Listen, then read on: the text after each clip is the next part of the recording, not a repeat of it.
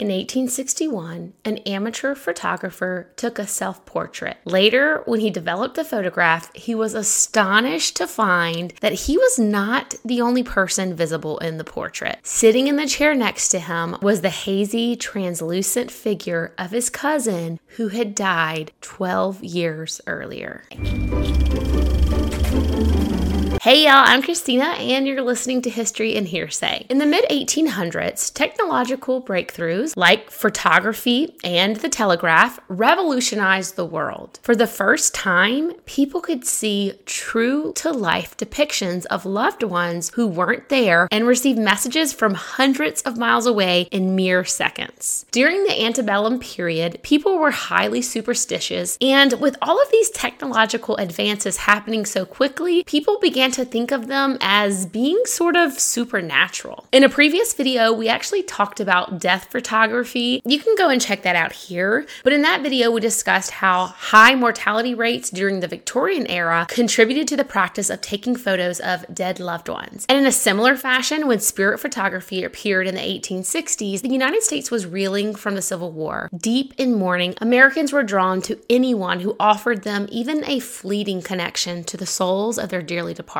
And this is what American historian and author Peter Manseau believes laid the groundwork for a new religious movement known as spiritualism that was gaining popularity in the US and in Europe. The principal belief of spiritualism was that contact with the dead was possible if you had the right means. That connection was made through a medium, which you may know is a person who claims they can communicate with the dead. Now, from the very beginning, many people suspected spiritualist mediums to be fraud. Still, the movement grew to include thousands and, by some accounts, possibly millions of Americans in the late 19th century. So, when an unknown amateur photographer in Boston began developing photos that apparently included apparitions of the dead, it attracted the attention of the spiritualists. The story goes that sometime in the early 1860s, William Mumler, who was an engraver by trade, started tinkering with photography in a Boston studio that was owned by his friend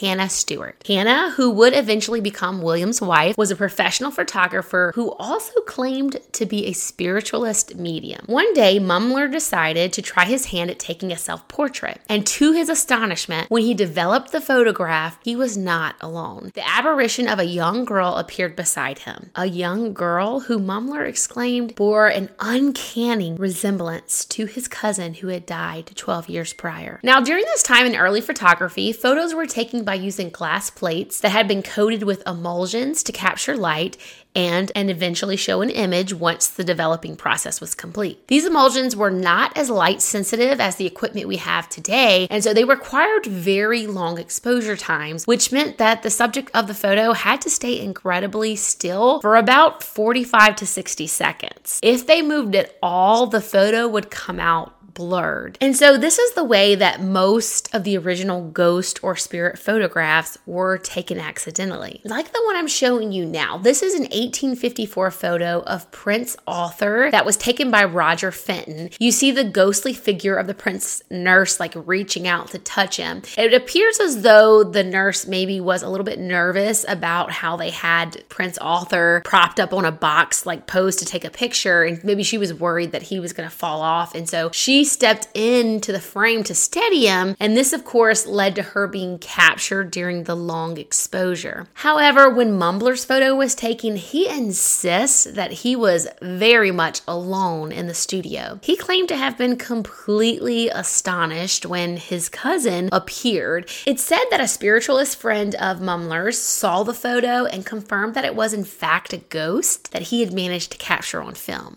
Now, there are some conflicting details about who released the photo to the press, but Mumler's photo was written up in a popular spiritualist newspaper known as Banner of Light, and also mainstream media caught wind of it and reported on the story as well. Mumler became an overnight sensation as Bostoners began flocking to the small portrait studio for the chance to get a photo of their deceased loved ones. In a time when it cost about $1 to get your portrait made, Mumler's able to charge up to $10 for one of his spirit photographs. Mumler sold himself as someone who couldn't explain what was happening or why he was chosen to take these pictures, and he was just astonished as everyone else when his camera suddenly started taking pictures of ghosts. Mumler seemed to build his credibility in the beginning by insisting that he could not guarantee anyone that they would get a picture with the ghost. He said he didn't command the spirits and they came and went as they pleased. And sometimes he would take a photo for someone and no spirit would be captured. But over time, it said that if someone came in for one of these spirit photos and it didn't come out how they wanted, Mumler would kind of help the person to research their memory for other spirits that might be showing up. So if someone came in wanting a picture of their dead brother, but an old lady appeared in the photo, photo, he might help remind them that, oh, didn't you have an old great aunt? And didn't she wear her hair like that in a bun? And since photography was so new, it was fairly simple to get away with something like this. No one really had anything else to compare the blurry images to, and as word spread, Mumler's hobby became a lucrative business, and he was soon taking spirit photographs from dusk until dawn, summoning lost loves and offering some level of solace to a public ravaged by the rising death toll of the Civil War. And these ghostly renderings became so popular that spiritualists held these photographs as scientific evidence of their beliefs. Since not everyone could make it to his Boston studio, Mumler found a way to expand his operation to include a mail in service. Send a description of the spirit you hope to see, plus $7.50, and you too could get a photo with your loved one's ghost. But despite all of his fans, Mumler's spirit photography also attracted skeptics from the very start. Now, today we might think of it things like Photoshop as being relatively new, but manipulating photos was actually done from the very inception of photography, and many photographers were openly experimenting with double exposures and superimposed negatives, all of the things that could possibly have created the same effect that Mumler was getting in his spirit photography. Many of these photographers photographers were either skeptical, they didn't like that he was trying to trick people, or they just wanted to know his secrets for themselves because they were photo nerds like that or something. One day, a veteran Boston photographer, J.W. Black, arrived at Mumler's studio and demanded a demonstration. He sat for a portrait and carefully watched every step of Mumler's process, including the alchemy of the darkroom. It's even said that Black insisted on carrying the glass to the darkroom himself so he could ensure there was no trickery going on. Black was a renowned photographer who is credited for taking the very first aerial photographs. By the time Mumler began gaining popularity, Black had already been in this field for decades, and he seemed determined to prove that William Mumler was a fraud. Now, I do think, interesting side note, it said that people really didn't care whenever Black first came out with aerial photos. He was somehow getting these overhead shots with balloons, which, granted, in that time would have been like pretty spectacular, you know, basically a drone shot back in the 1800s. But people didn't really see see the benefit in it. They were like, "Oh, great! Now I get to see our farm from up high." Like I could have gotten in a tree and done that, right? Like people just didn't understand his genius. So part of me wonders if that's why he was a little bit annoyed with William Mumler because he's like,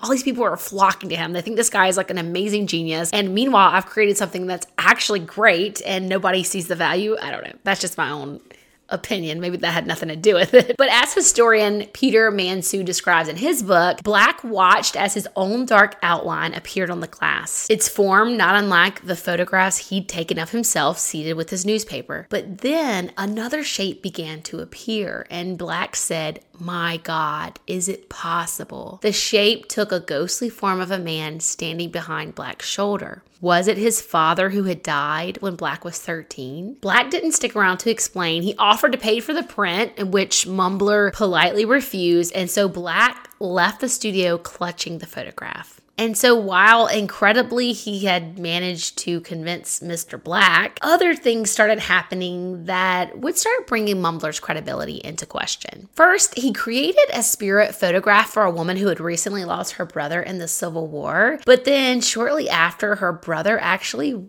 miraculously returned home alive. Now, fortunately for Mumler, this woman actually didn't blame him at all. She said, Oh, no, that was just an evil spirit that was trying to deceive me. Then there was the case of a man who visited Mumler's studio and he actually recognized one of the ghosts in Mumler's photo that he had taken for someone else, and it was his wife. But his wife was still alive, and she had recently had her portrait taken by Mumler. So it seemed very obvious to his skeptics that he was simply reusing old negatives and playing them off as ghosts. In 1869, Mumler moved his business from Boston to New York. Some say this was because of his great success, but others say he was basically run out of town by the negative accusations against him. Either way, once in New York, Mumler came under the scrutiny of the mayor, who sent a reporter to visit Mumler's new studio under the guise of being a customer. During this visit, Mumler produced a ghost in the reporter's portrait and identified the face as the father in law of the reporter. However, the reporter's father in law was still alive and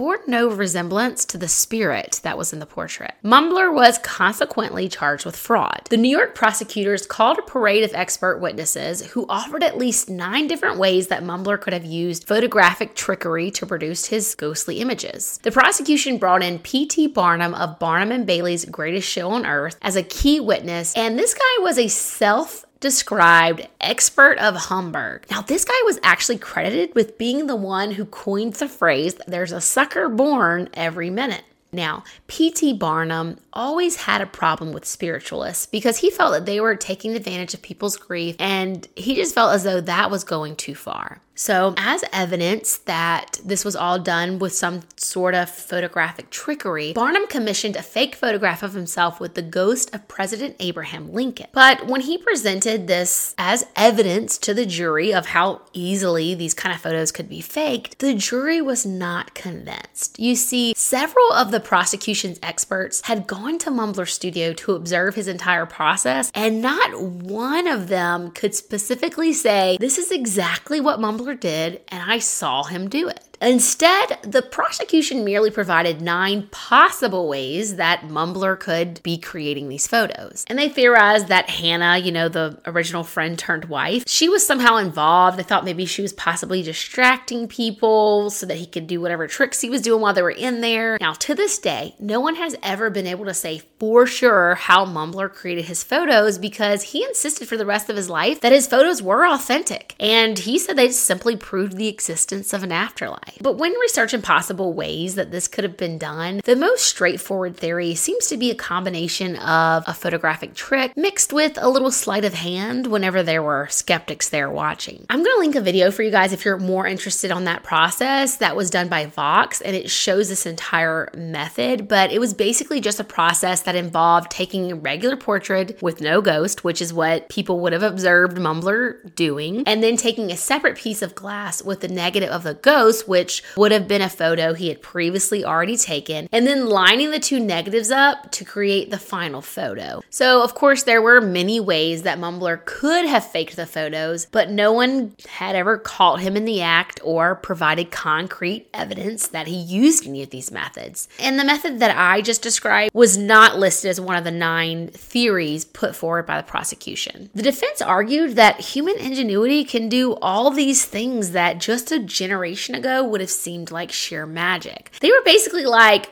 who can say that we can't photograph spirits? A few years ago, we would have thought taking pictures at all was impossible. Mumler's trial concluded with him being acquitted because the judge determined that the prosecution had failed to prove beyond a doubt that Mumler was knowingly fabricating his spirit photographs. Despite being acquitted on the fraud charges, Mumler's reputation was ruined and he left his studio in New York to return to Boston. Some say that he shied away from spirit photography at this point, but clearly he hadn't yet hung his head up for good because in the early 70s he welcomed none other than Mary Todd Lincoln, the widow of the President Abraham Lincoln. Mary had experienced quite a bit of loss over the last several decades. In 1850, her son Eddie died at the age of three. In 1862, her son Willie died at age 11. Mary, of course, took the death of her children very hard, and it's said that she turned to spiritualism and mediums after Willie's death. Her faith in spiritualism was said to have grown even stronger following the murder of her husband in 1865. And her faith grew even stronger in 1871 when her youngest son, Tad, died at the age of 18. Seven months later, she visited Mumler's studio. And despite the accusations of fraud against him, and other spiritual mediums, Americans, like the former First Lady, still deep in mourning, seem to want to believe. Mumler's photo of Mary Todd Lincoln was the last one taken in her life. When her photo was developed and her husband appeared behind her with his hand on her shoulder, it seemed to give Mary a great sense of comfort. Historian Manseau says no one could dissuade her that it did not mean that Abraham Lincoln was still by her side. The final years of Mary Lincoln's life were defined by unthinkable loss and grief